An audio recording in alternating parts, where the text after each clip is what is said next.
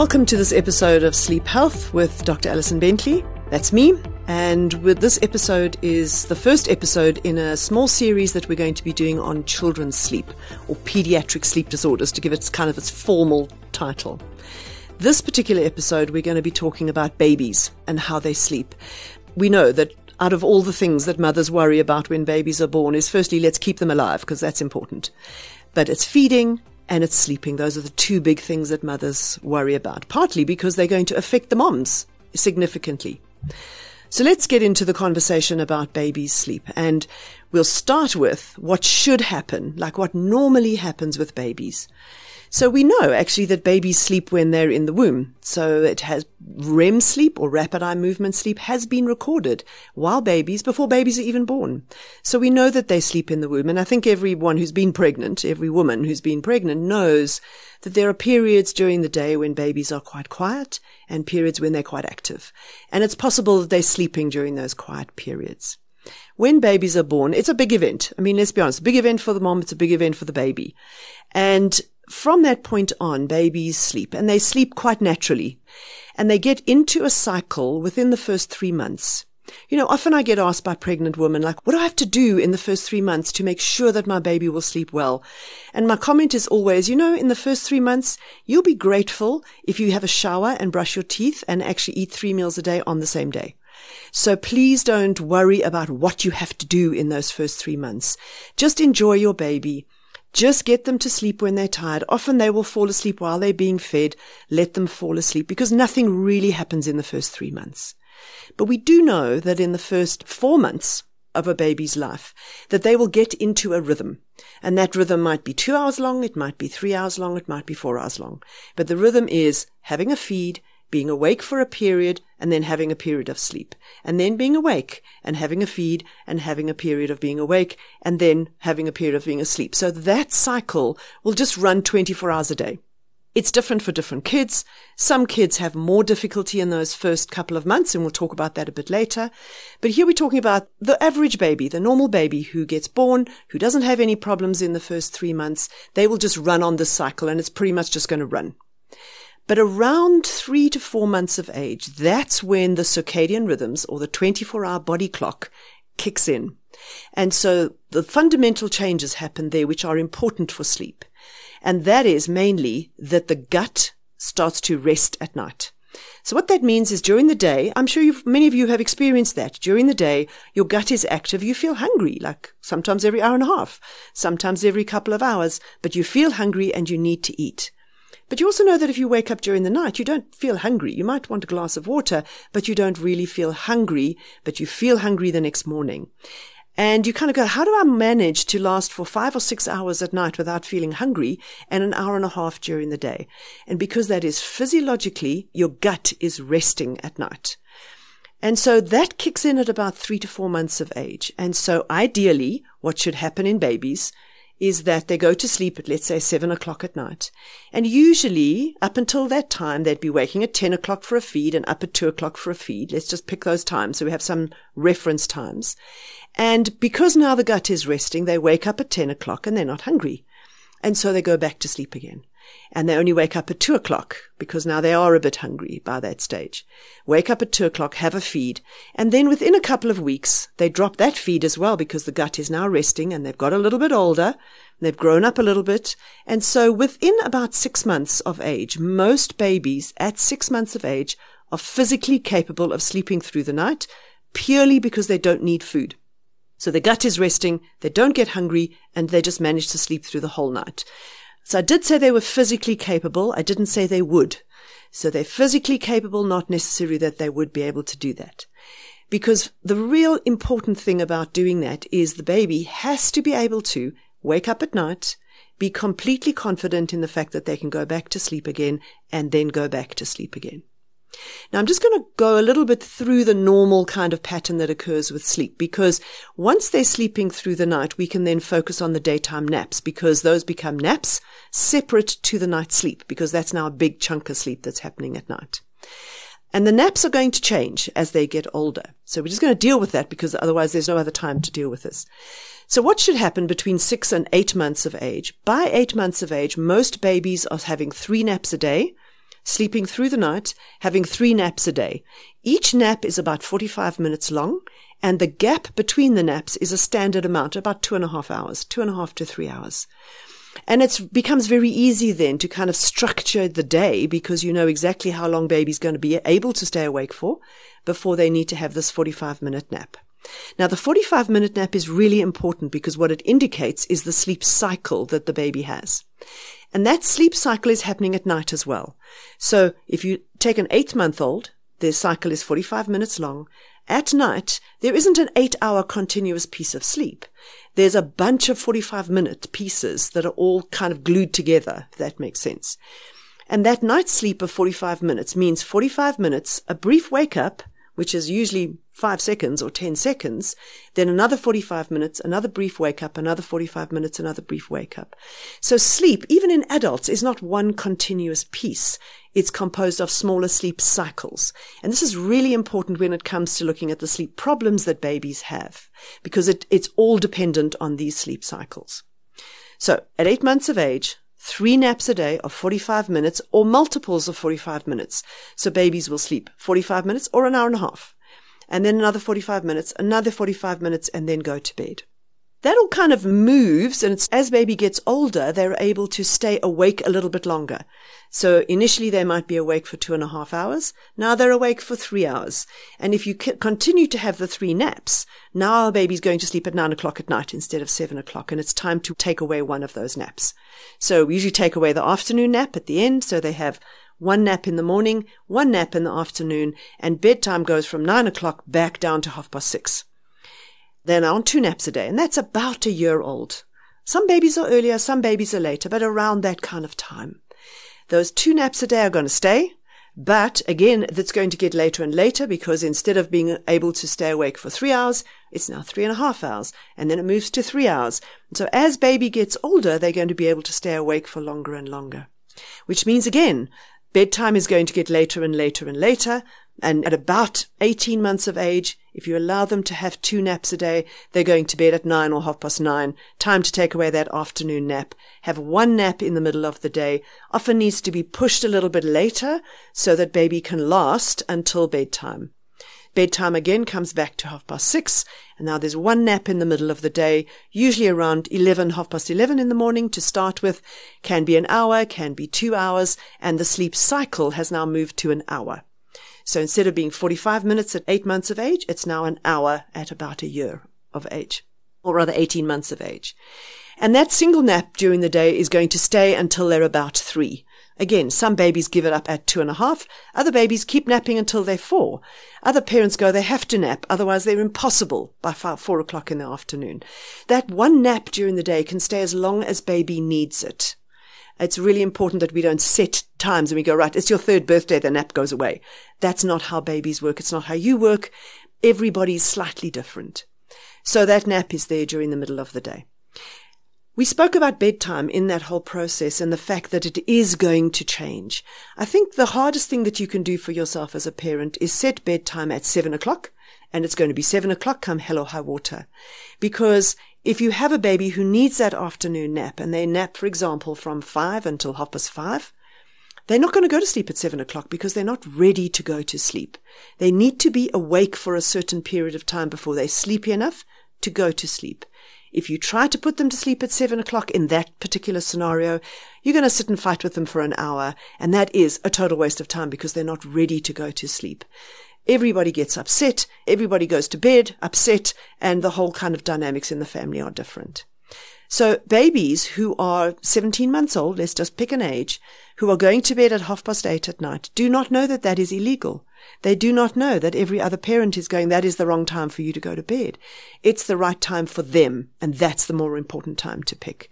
So we'd much rather have a situation that as baby is going through these eighteen months with bedtime varying pretty much all the time because it depends how many naps they have during the day, it's much better sleep health-wise that we pick the right time for them as per their naps during the day, and bedtime is a quick fifteen-minute process and they fall asleep quickly. That is much healthier than watching the clock because babies don't know what time it is anyway.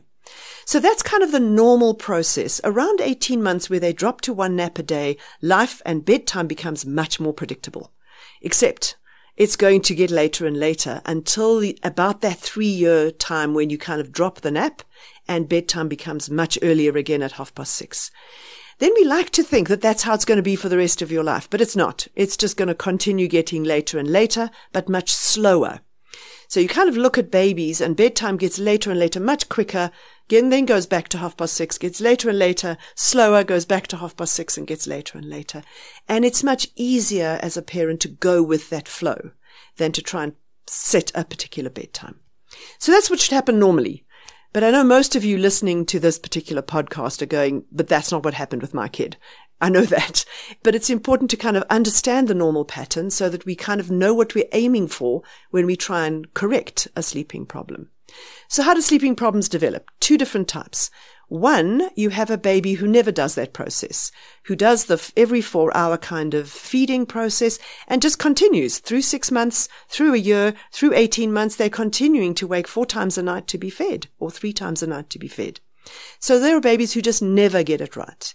And then there are babies who get it right, who do start dropping the feeds at night, and then it suddenly reverses and they suddenly at eight months are now waking up three or four times a night. Usually that particular type of sleep problem is instigated or caused by an event. And that event could be something like getting ill, getting severely ill, going to hospital, traveling particularly across time zones.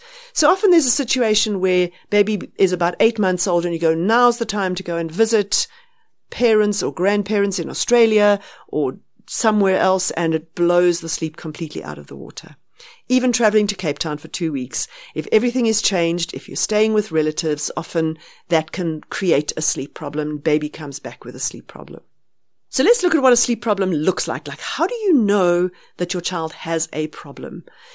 And your child does not have a problem. Let's start with that. Your child does not have a problem if they fall asleep breastfeeding, for example, or on a bottle, and they then sleep through the night. That falling asleep on a bottle is not a sleep problem. It is just the way that they fall asleep. We all have a way that we fall asleep. So we might, as adults, we might go to the bathroom, we brush our teeth, we get into bed, we read a little bit, we kind of turn on our side, we cuddle our pillow, or we get our legs just so, and we kind of do that, and we have a little meditation thing that we do in our head, and that's how we fall asleep. Everyone has a little routine. Falling asleep on a bottle is not a disaster. It is a disaster and it is a problem if baby falls asleep on a bottle and then is demanding another three bottles during the night after the age of six months. Because we can, we know from the previous conversation, we know that at six months they do not need food at night. And if you give food at night, that is not about the feeding anymore. It's not about the need for feeding. It is about the need for the feeding to help them fall asleep. So the kind of sleeping problem looks like, but there are multiple variations of this. It looks like child goes to sleep okay, but usually with some kind of crutch. And the crutch is always someone to touch or something to suck. That's the kind of crutch that requires a parent. Okay. So something to touch can be a blankie. And if it's a blankie, great. You don't need to be there for that. But if it's patting, if it's stroking of their head, if it's being held, if it's being rocked, if it's lying with them in bed, those are all kind of touch crutches which depend on you. If it's something to suck, that ranges from a dummy to breastfeeding to a bottle with all kinds of stuff in it. Might be milk, it might be rooibos tea, it might be green tea, it might be juice, it might be all kinds of things that are in that bottle. What's really important is a sleeping problem develops because the child needs something external to them to be able to fall asleep with. And that something needs you as the parent. So those are the two components. They need something, and that something needs you. So, for example, they can't get a bottle on their own at night, or you touching them is always dependent on you. Now, often parents kind of go, it's my fault that they need this crutch to be able to fall asleep. And I'm going to tell you, no, it's not your fault. As I said, the first three months of life, you really are just surviving with children, with new babies. And you're kind of trying to understand them as to their personality. You're trying to understand their needs because they can't tell you what their needs are. And so when baby cries, you tend to go, okay, is it a nappy? Is it a feed? Is it a sleep? I'm not sure which one of those it is. And often babies will fall asleep on you. And often they will fall asleep being fed. And that is just how it happens. And the majority of babies who fall asleep being fed or being held by you will go on to sleep well. So what we know is about seventy-five percent of babies, no matter what you do, are going to sleep well. twenty-five percent of babies are not, and they're going to develop a sleep problem. And often it's because baby has made a decision in their head. So they might have had, I don't know, a sore tummy, a headache. We will never know what started this, which made it difficult to fall asleep. And because you knew that they needed to fall asleep, you kind of went, I'll help them fall asleep. Maybe they need some help. So I'll pick them up and I'll hold them on my chest and I'll help them to go to sleep. But by holding them there, what they did, and it's really important to not be guilty about, not feel guilty about this. What your child did was go, oh, that's easier. If I lie here, it's easier to fall asleep. And so they start requesting it because it's easier. And you kind of go, oh, right, that helps. That it's easier for them to fall asleep, so I'll do that. But what that does over time is make them dependent on that particular crutch to be able to fall asleep with. And again, it's not your fault. It's a decision your baby made. Okay, and we will never know why they made it, but they made it, and over time what develops is an anxiety from your baby's point of view, like, if I don't have this, I can't fall asleep, and so now I'm anxious that it's not going to be there. So you can get into a scenario, just to follow that train of thought, where you have a couple and both of them want to be involved in baby's sleep, but the baby refuses to let dad help them fall asleep because it's mom who knows exactly how to hold them to be able to fall asleep. It becomes very ritualized, very kind of, it's got to be exactly like this, otherwise baby can't fall asleep. So a baby sleeping problem is all about a crutch that develops, usually in the first four months of life. But again, let's talk about parent guilt. There are things that happen in the first four months of life that interfere with being able to fall asleep that you have no control over. So, for example, things like colic. We still don't really know what colic is, but it's just screaming, right? So if your baby has colic, they never fall asleep with this kind of relaxed attitude that babies have. Like, you want your baby to fall asleep, just lie there quietly, close their eyes and just drift off. If you have a baby with colic, they never do that. They just don't ever have that opportunity because they're upset, they're uncomfortable, whatever colic is, they always fall asleep with something, either sucking something or being patted or something. If your baby has reflux, so often we don't even know that babies have reflux, but if they do have reflux, lying down is a disaster for reflux because the minute you're upright, then all the acid stays in your stomach, but when you lie flat, it starts to come up the esophagus, the eating pipe, and cause pain. So babies who have reflux don't learn how to fall asleep on their own because they spend, every time they fall asleep, they're upright because you get told to hold them upright so that it doesn't burn. So you hold them upright and that's how they learn how to fall asleep. So reflux, going to hospital in the first three months of life. Now, every baby is precious, we know that, but when babies go to hospital and there's a chance that they may not survive that, they become extra precious. And when you take them home, you do everything possible. Remember, your first job is to keep them alive. And so that's what you do. And so you do everything you can to make sure that they're okay. And in that process, they may learn to use a crutch to fall asleep. So lots of things. And I've mentioned before, travel. So if you suddenly travel, then you go to your parents' house, for example. So let's say you're in Johannesburg and you travel to Cape Town to stay with your parents' house. Well, you know, when you go to your parents' house, it's really important to prove that you're a good parent. You're in command. You know what's going on. You're okay with your baby. So if baby cries in the middle of the night, at home, you might just go in and go, shh, shh, shh. But when you're at your parents' house, you go, I need to quiet them so they don't hear that crying. So you compromise how you would handle this kind of situation. And in that compromise, baby might learn. Again, not your fault. Baby learns another way to fall asleep. So a sleep problem in babies is the same. So no matter what causes it, no matter whether they never learn to sleep through or whether their learning to sleep through gets interrupted or whether they sleep through initially and then it gets interrupted with some traumatic event that happens, the end point kind of looks the same. And so babies with a sleep problem, they all pretty much look the same, no matter what the cause is at the beginning. And you know, that's kind of the same with adult insomnia. Adult insomnia can be caused initially by a whole bunch of things. A divorce, a death in the family, hospitalization, onset of a medical disorder. But when it becomes chronic and it's been there for a couple of years or, or, or even months, it kind of looks the same. And it's all about anxiety about going to sleep. So in babies, the kind of thing that we see when we when we talk about a sleep problem, baby goes to sleep just fine, usually being fed or on a bottle or being rocked or something like that. And then they sleep for about three hours and then they wake up. and then they demand some help to be able to go back to sleep. They cannot fall asleep on their own. You're very aware that they can't do it on their own, and they need something. And that something can be anything. It honestly can be anything, and baby will pick what they want. Okay, just like you can give them an array of toys and they'll pick one, and that's their favorite toy, and that's the one they want to sleep with. And you go, why that one? Same thing with this. Why did they pick a dummy? Why did they pick patching? Why did they pick a bottle? But you get well trained in this process as to exactly what your child wants. And so you will go in and you will give them what they want, and then they go back to sleep again. And then depending on their age, they will sleep one cycle or two sleep cycles, so forty-five minutes or an hour or two hours, and they'll wake up again. And then they need help again.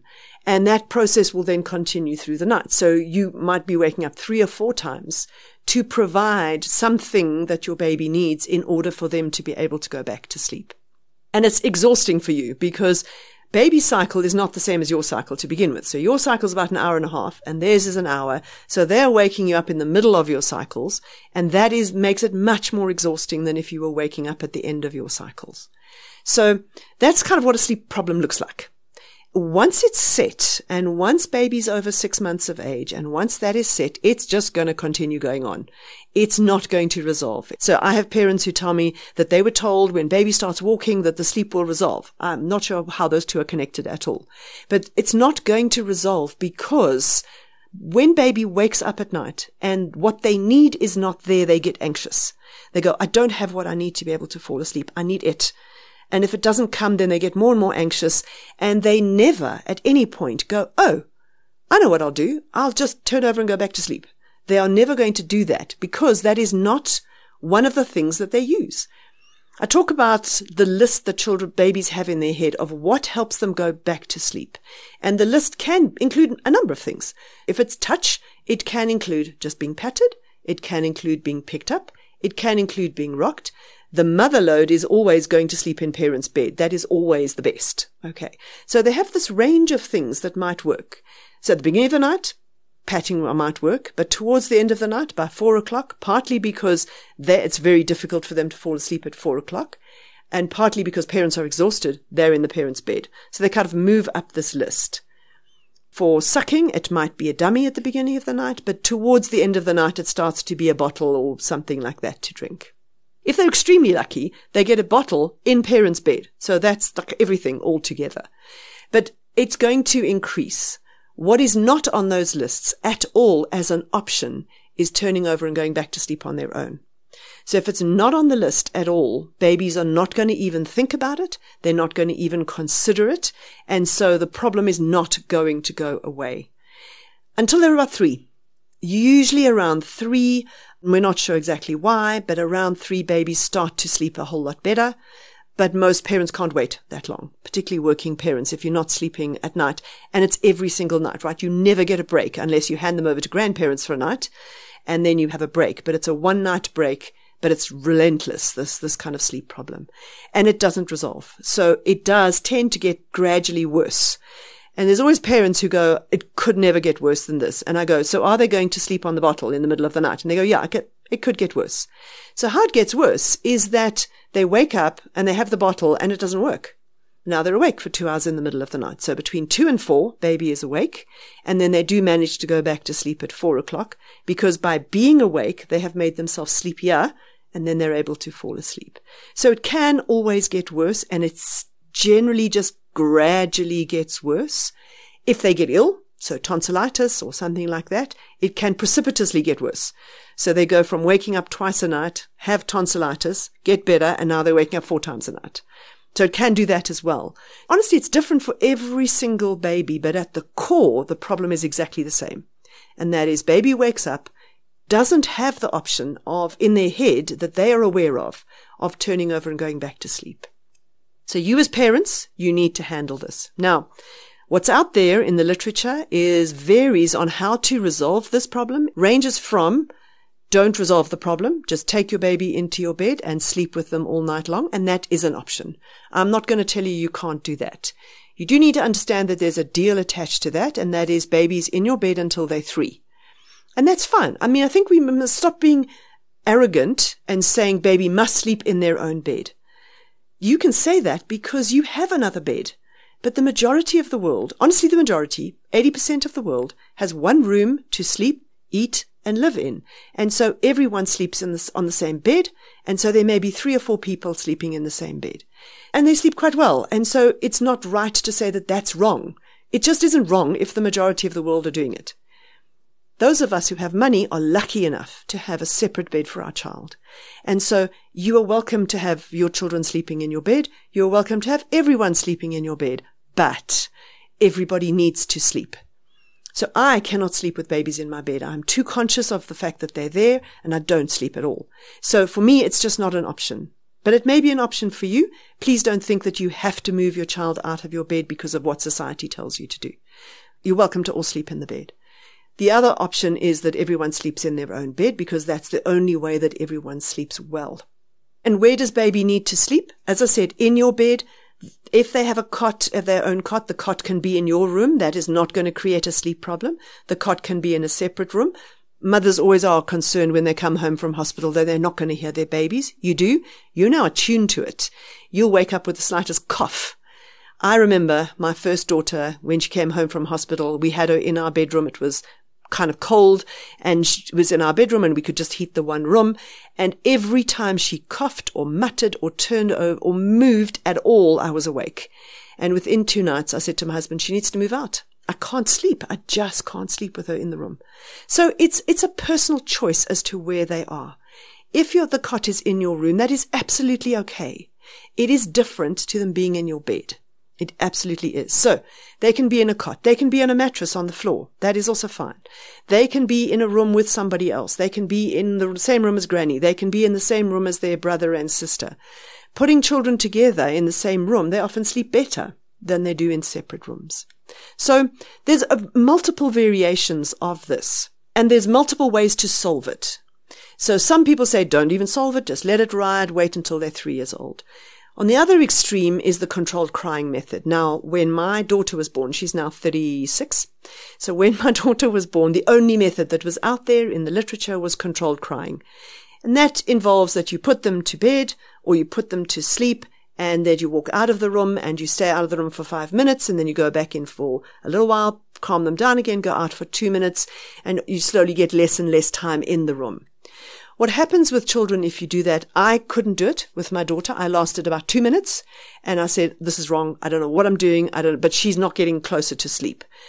Because what children do, if you leave them in a situation where they have no tools to manage that, remember they can't go back to sleep on their own, is they just scream. And they will scream and scream and scream until you sort it. And it gets much worse if babies are over the age of nine months. So when they can stand up in a cot, they can scream for an hour and a half or two hours. And it is relentless screaming. It is screaming at the top of their voices. I don't like that. I don't like doing it. When I discovered that I couldn't do it with my own children, that was the last day I ever told another parent to do it because I felt that one thing you cannot be is a hypocrite when you're giving people advice. So I had to come up with another method, and I'll tell you about that shortly. So the controlled crying, there are people who say it works. As I said, it's quite traumatic for mothers and and for fathers to do it. In my experience, it works under the age of nine months. So if you have a very small baby and you can stick it out, I still don't like doing it. But people say it works. So it is an established method. Um, it does tend to work. Downsides of it are that it is traumatic, is that often if you do it at bedtime, particularly after babies have just had a bottle of milk or have just breastfed, they're likely to vomit. And then you have that to clean up as well. So I don't particularly like it, but I do understand that people say that it works and, and adopt that kind of program. So for me, it was much more, I was much more keen on let us teach baby what we want them to learn, and that is to lie down and go to sleep. So the way that I do it now is not the same way that I did it then. Hopefully you learn something, you know, in thirty years of doing this kind of thing. So the way that I advise parents to do it is not to worry about going to bed. I think that going bedtime should be a nice time that you have with your child. They often will have a bottle then or a drink at night. They will brush their teeth. As they grow older, uh, things will be added and some things will be taken away. So you might have prayers if that's your particular belief. You might read stories to your children. You might all lie in the same bed together and read stories and have a nice chat about the day. And you're welcome to do that because bedtime is bedtime. It's separate to the middle of the night, what happens in the middle of the night. Babies understand it's different and they will respond differently. So when it comes to bedtime, do whatever you like when it comes to bedtime, but get baby to sleep at the right time. For me, what's most important, the first thing you need to do is you need to put that process of just lying still and falling asleep on their own on the list.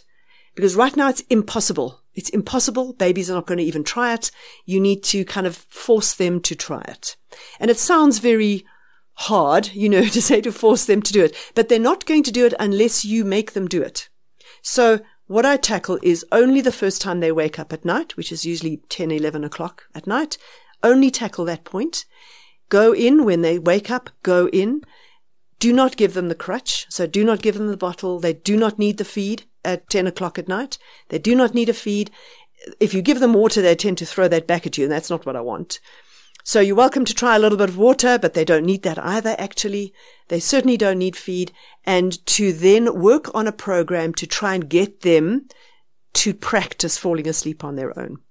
So it kind of comes in three phases. The first phase is them getting absolutely furious with you, screaming at you because you won't help them. Okay, you won't help them fall asleep. Now, You, you have people who say, don't look at them, don't talk to them. No, no, no, get involved. Please get involved. Talk to them, calm them down. I can tell you that if they're having a temper tantrum, none of that will work, but it makes you feel better because at least you're trying something. So calm them down, talk to them, let them have their temper tantrum. You know, we kind of go like, we need to do something about this temper tantrum. You need to learn how to manage temper tantrums because they ain't going away. They're going to be there till children are four. So you need to learn how to handle them. Children are allowed to be frustrated.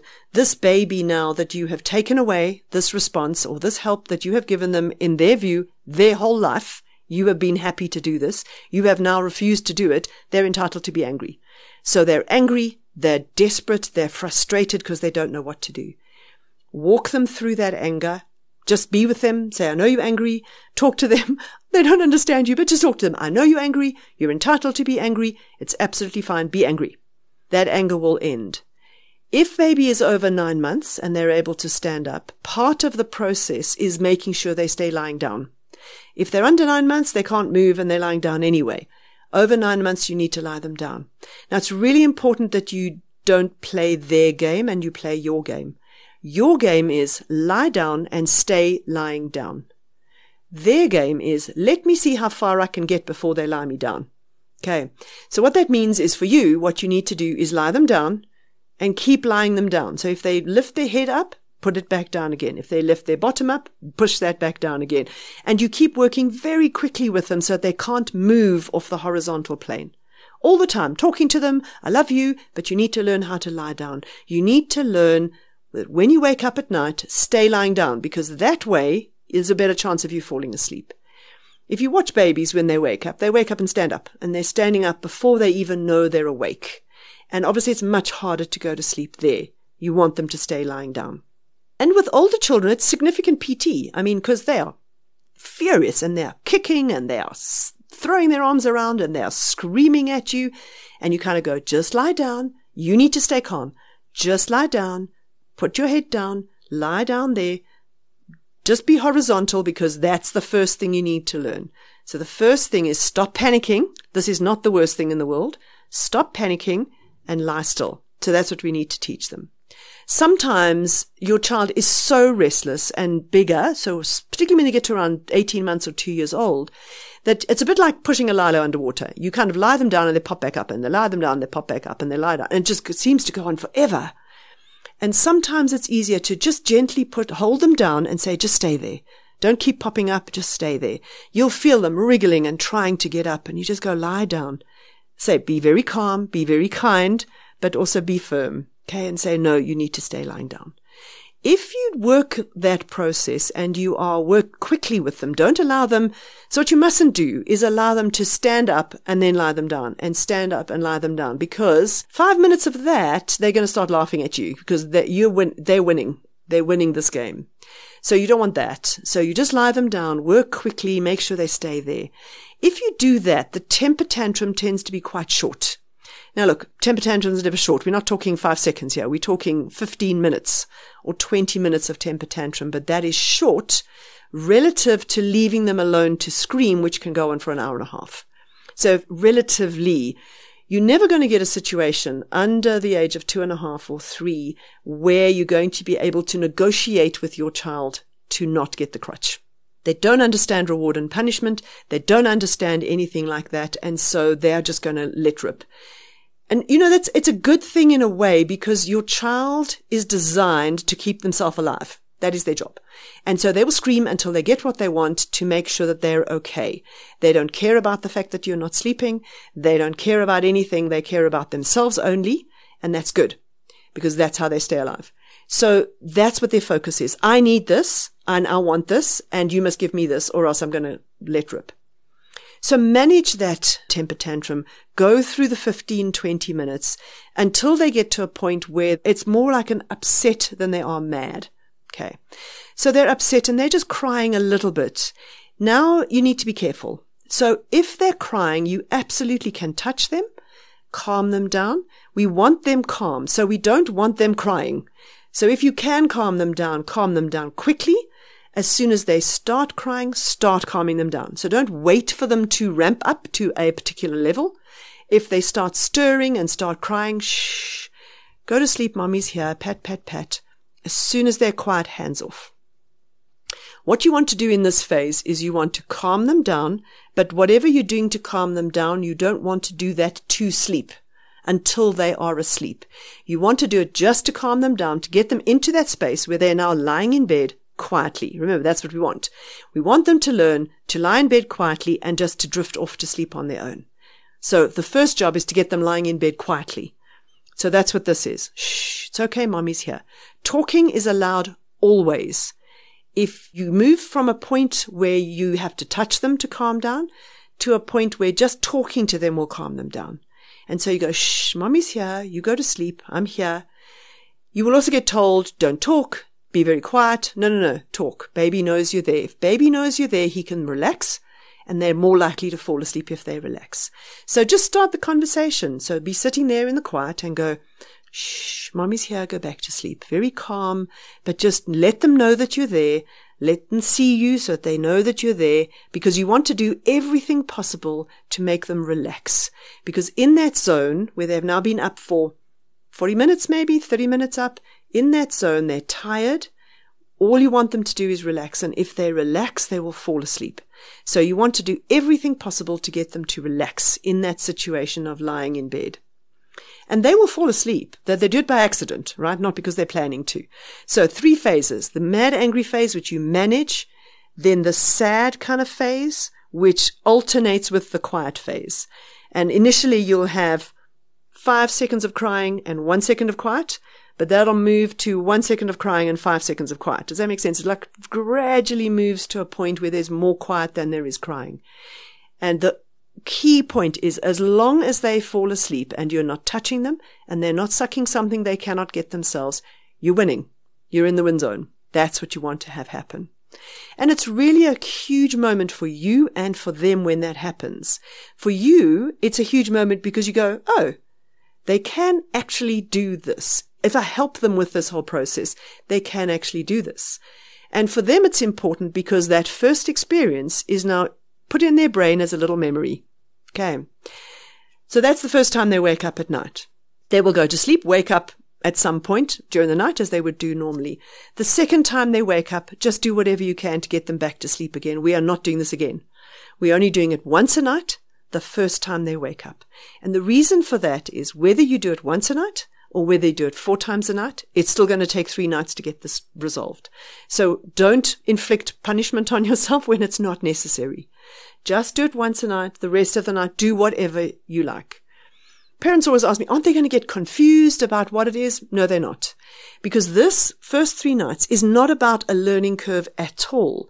The first three nights is just putting this on their agenda at night, just putting it on the list that they ha- have an awareness that it's possible. That's all we're trying to do with the first couple of nights. So second time they wake up, feed them if that's what you do. Third time they wake up, feed. Heaven forbid the fourth time they wake up, feed them. Go back to sleep. Second night is going to look exactly the same as the first night. There is no learning. There is no less screaming.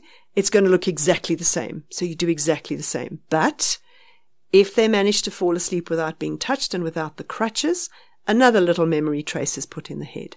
Third night, exactly the same as the first three nights. Do not expect it to get better because it's not. If anything, the third night is worse. I don't know why. I kind of call it like Custer's last stand. They kind of go, no, I am not putting up with this anymore. Like, we've done this enough. But just push through it.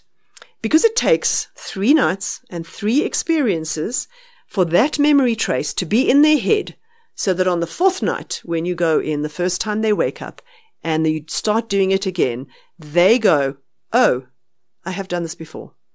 It's not something I need to panic about. I do know what's going on. I don't need to panic. And so it is a situation where you get lots of screaming or nothing. Okay. And on the fourth night, or if you're unlucky, the fifth night, when they wake up that first time, there's no screaming. They may be a little bit upset when you go in because they're like, ah, they're not sure what to do. And your job is to jump that first thing and go into that second phase and go, shh, mommy's here, go to sleep. And again, the quiet time is now longer because they're not anxious anymore and they fall asleep a lot faster.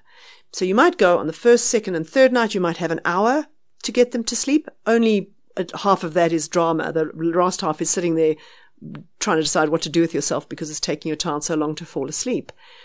And this, the fifth night, you just have that second bit. So it's like twenty minutes for them to fall asleep. Again, the second time, you just feed them, go through the night.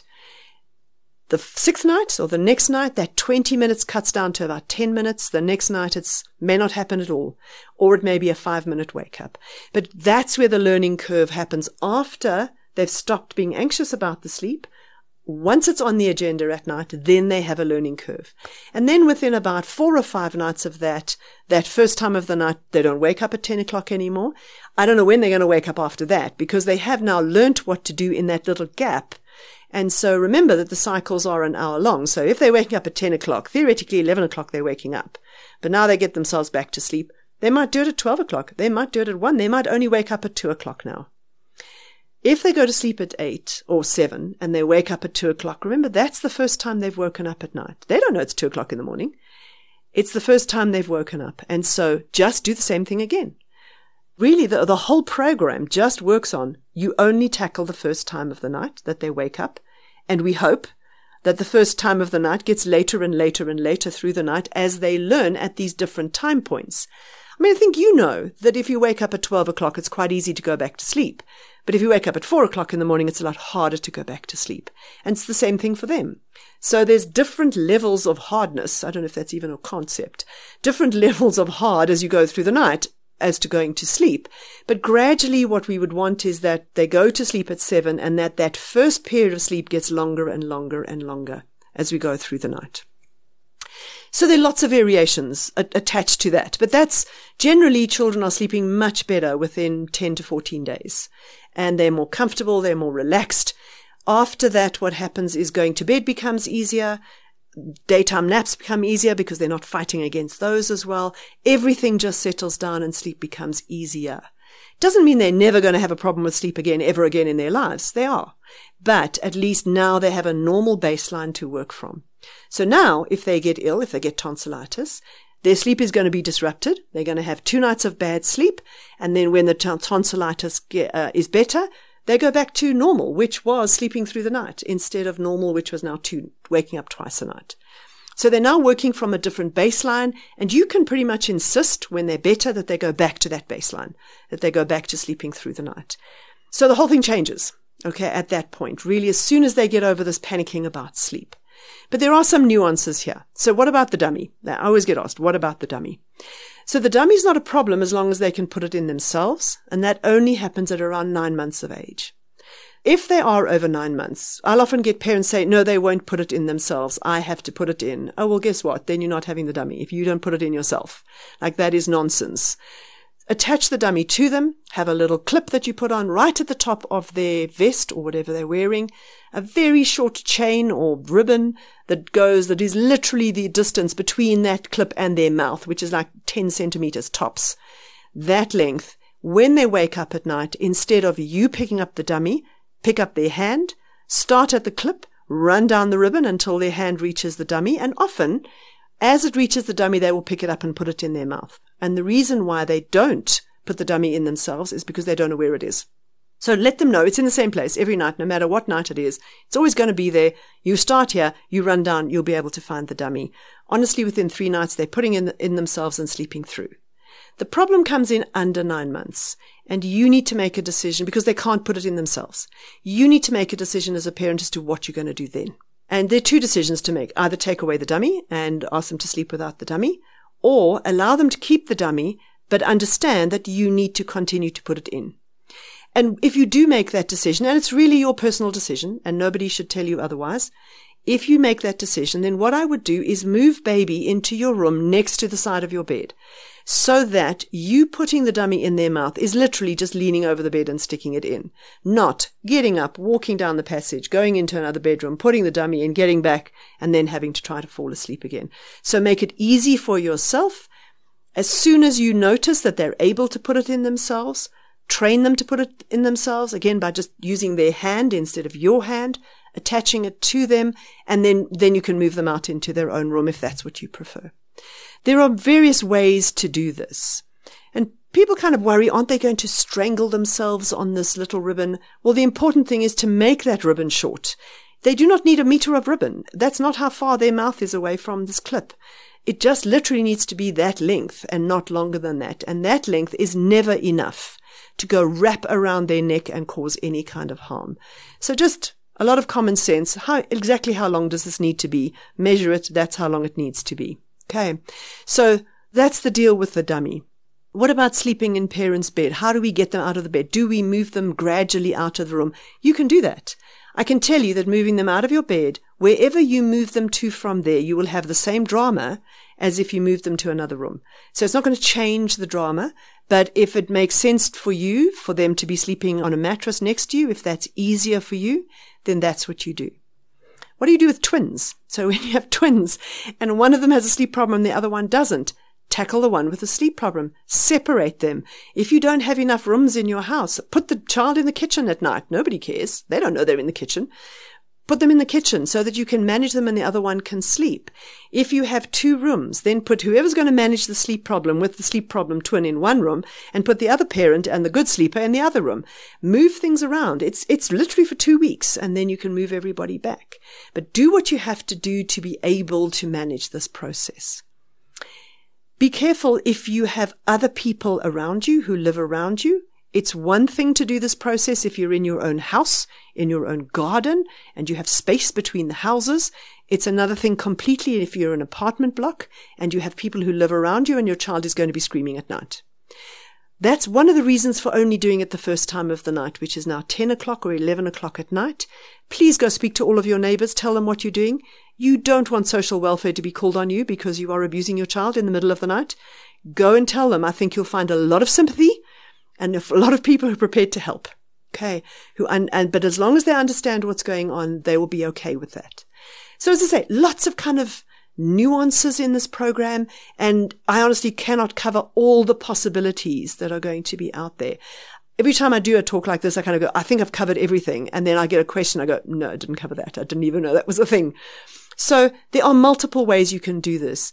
Understand that your child can be sleeping anywhere, as long as it's not in your bed, if you don't want them to sleep in your bed. It is not a binary thing. In your bed, in their cot. It is not that. They can sleep on a mattress. They can sleep on the floor in somebody else's room. They can sleep anywhere. They can sleep in a cot in your bedroom. That is okay. So there are multiple ways to do this.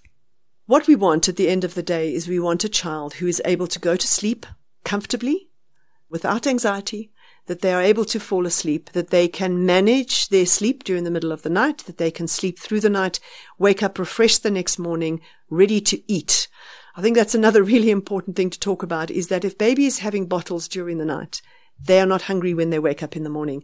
And often feeding during the day becomes a problem for two reasons. Firstly, they're eating all night, and so they're not hungry when they wake up, and so they don't have a big breakfast. If they have a big breakfast, that sets up snack, lunch, snack, dinner. If they have a, if they start off the day with a snack, then it just carries on snacking the whole day. And often parents say their appetite is terrible. Part of the reason is because they're eating at night. The second reason is because they're tired. So a child that has a sleep problem is tired during the day. They don't often express that tiredness. Remember, it's hard for them to fall asleep. Adults who are tired during the day, you know, we just kind of like fall asleep everywhere. We kind of put our head on our hands and we're dozy and we do that kind of thing. Understand, this is a kid who can't do that. They don't know how to do that. If they knew how to do that, they'd be able to fall asleep. So they respond to sleepiness with anger, with running around, because when they get sleepy, they learn how to get rid of that feeling. So instead of going with it, they get rid of it. Really, up until the age of eight, nine, or ten, if they get sleepy, move. That's how they manage sleepiness. So you will have a two-year-old who will be sitting doing a puzzle, for example, gets halfway through the puzzle, gets up and runs around and starts screaming. You go, what the hell happened? What happened? Like, what, why, what was that? I can tell you what happened. They got tired. It's a sitting down activity. They felt sleepy and they went, oh, I know how to fix this. Get up and run around because it goes away. So that's what they do. And they do that with eating as well. They sit down quietly. They're starting to eat and they go, no, I feel sleepy. I need to get up and walk around. So they don't sit long enough to eat a good meal. So all of that is kind of driven into this. If you're trying to get rid of the feeds at night, what you can't do is take them all away at once. So, for example, in the control crying every all, all night through kind of thing, because you're going to be sitting there going, I'm sure they're starving because they haven't had these bottles now. They haven't eaten during the day in preparation for the starving. And so often you kind of bail and you kind of go, no, I need to feed them. By only taking away one feed at night, all you're doing is asking them to go an extra two hours and you will feed them. And then the feed gradually gets goes later and later through the night until they're sleeping the whole night. Understand, if you do have a child that needs to feed at night, they do not need that biologically. They don't need the nutrition. They're using it to be able to fall asleep. So I hope that was all helpful. I hope you understand how sleeping problems develop in children, why they continue, why they don't spontaneously disappear, and how to manage them. Once you get to about three years old, it's a totally different deal because the three-year-old child understands and can be involved in the process of resolving this, this sleep problem. And so my favorite patients are three-year-old boys who have never slept through in their lives before, because it's very easy then to say to this three-year-old, right, here's what we're going to do. When you wake up in the middle of the night, you're going to stay in your bed and you're going to call me to come to you. You're not going to come to my bed. You're going to call me and I'm going to come to you. And if you lie still in your bed and you don't fight with me and you don't shout, I'm going to stay here with you until you fall asleep. So we're not going to be on your own, but you're going to lie in your bed and you're going to go back to sleep. And if you do that, you can have Smarties for breakfast. Okay. Or you can have ice cream, or you can have whatever your heart desires for breakfast, because little boys will walk over hot coals for something illegal for breakfast. And you know what? They'll do that and they will lie still. And because you keep on reminding them. Now remember, if you stay lying still, this is what you're going to get for breakfast. It's got to be something immediate for breakfast. It cannot be, we'll go to the park on the weekend. It can't be that. They can't see that far ahead. It's got to be something for breakfast. They will try, and they will try really hard to get that done. And so they will lie quietly, and then they will fall asleep because they're lying quietly. And every time they wake up at night, you go, remember, if you lie quietly, you can have X for breakfast. So we use reward and punishment at that age because they understand it. Now they're involved with the whole process. They're working too hard for what they want in the morning. Those kind of children, I mean, we take three-year-olds who have never slept through in their lives before and they're sleeping through in a week, purely because they've now learned there's no drama. They're not screaming because we've said if you scream, you don't get it for breakfast. What's, what kind of rewards do we use? As I said, for little boys, usually something to eat that's illegal.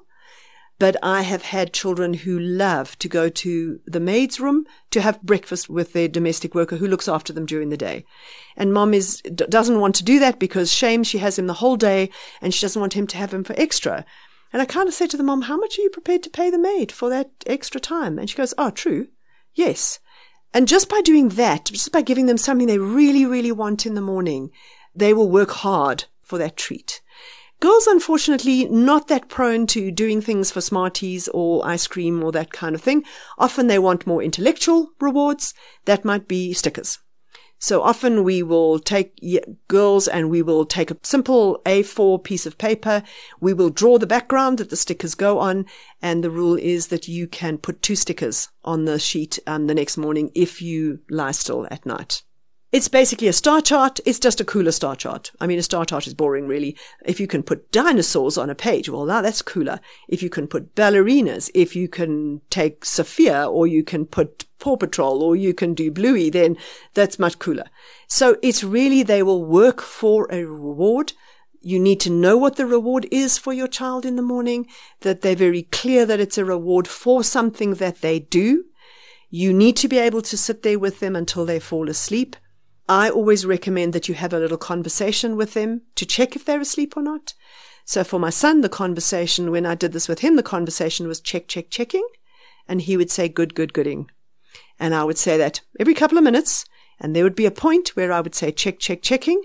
And there was no response. And then I knew he was asleep. Because otherwise you sit there and you have no idea if they're asleep or not. And so you need to know. So create a little conversation. They love that conversation because they know you're there. They know you're not going to sneak out before they fall asleep, so they can relax. Again, we're kind of doing everything possible to make your child relax so that they can fall asleep. So having this little conversation with them assures them that you're still there, assures them that you're not going to leave until they fall asleep, and so they can relax and fall asleep faster.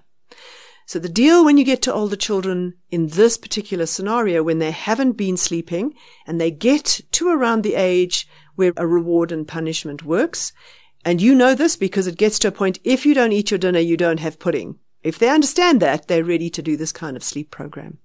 So it's different when they're older. There's no need to put up with the temper tantrums and the drama. We can behaviorally modify that. I mean, we need to be honest. It's bribing them, you know, but it works as far as changing their behavior is concerned and allowing them to not panic about this change in behavior that you're asking them for. So two different age groups, two very different processes that you do, but still the same kind of concept. Teach them how to be comfortable lying still and being able to fall asleep within themselves, because falling asleep is something you do inside yourself.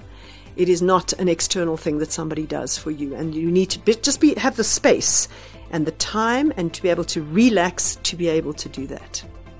So I hope this was all helpful. As I said, this is the first episode in a series on children. We'll be looking at primary school children in future and at adolescents in separate episodes. So thank you for listening, and I hope it was helpful. You've been listening to another production from Solid Gold Podcasts.